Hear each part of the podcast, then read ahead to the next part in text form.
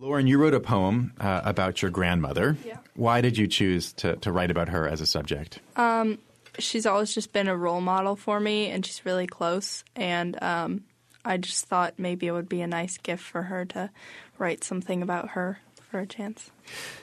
Could you read us The Woman I Call Grandma? Yeah. If the world is listening, then come and see the beautiful sight that is my grandmother.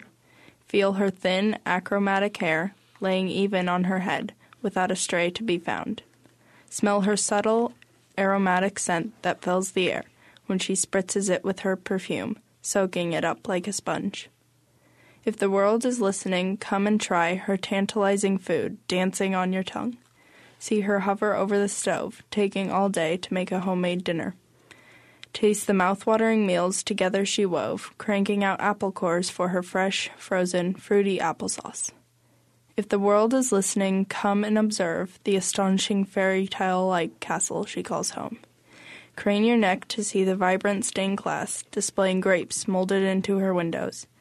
Sit on my grandma's dew dripping grass and pluck the crimson colored raspberries from their vines.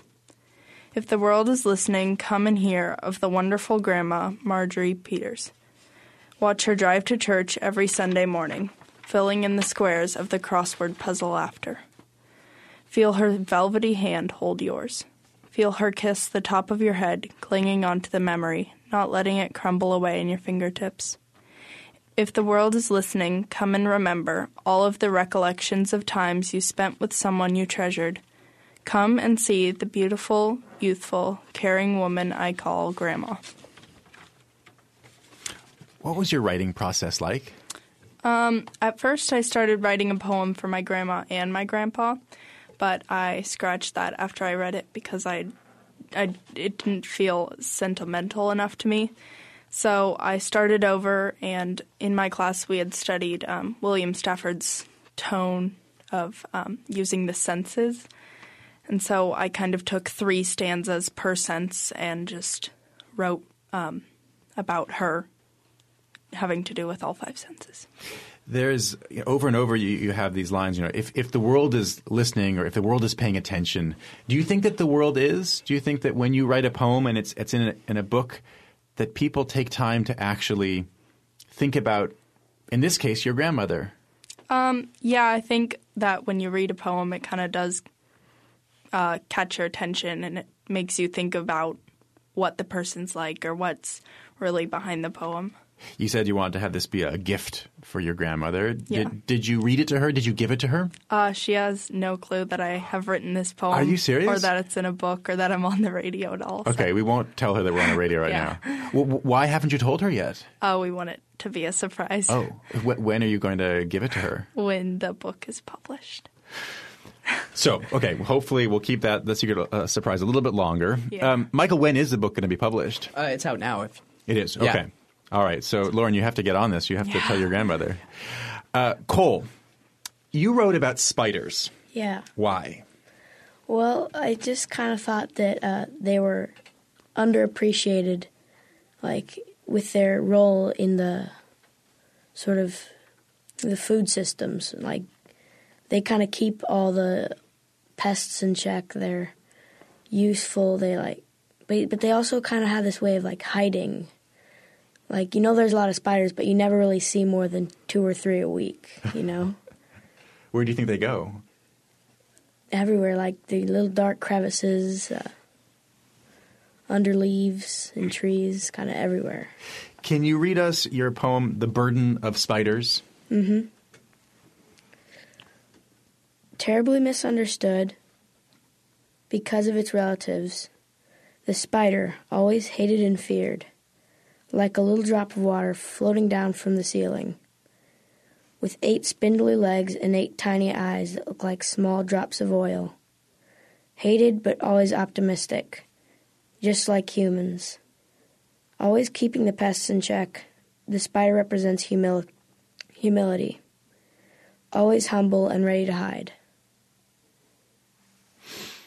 Just like humans. Why'd you put that line in there? Well, because humans, like some of us, are really, really hated, but we're still really optimistic.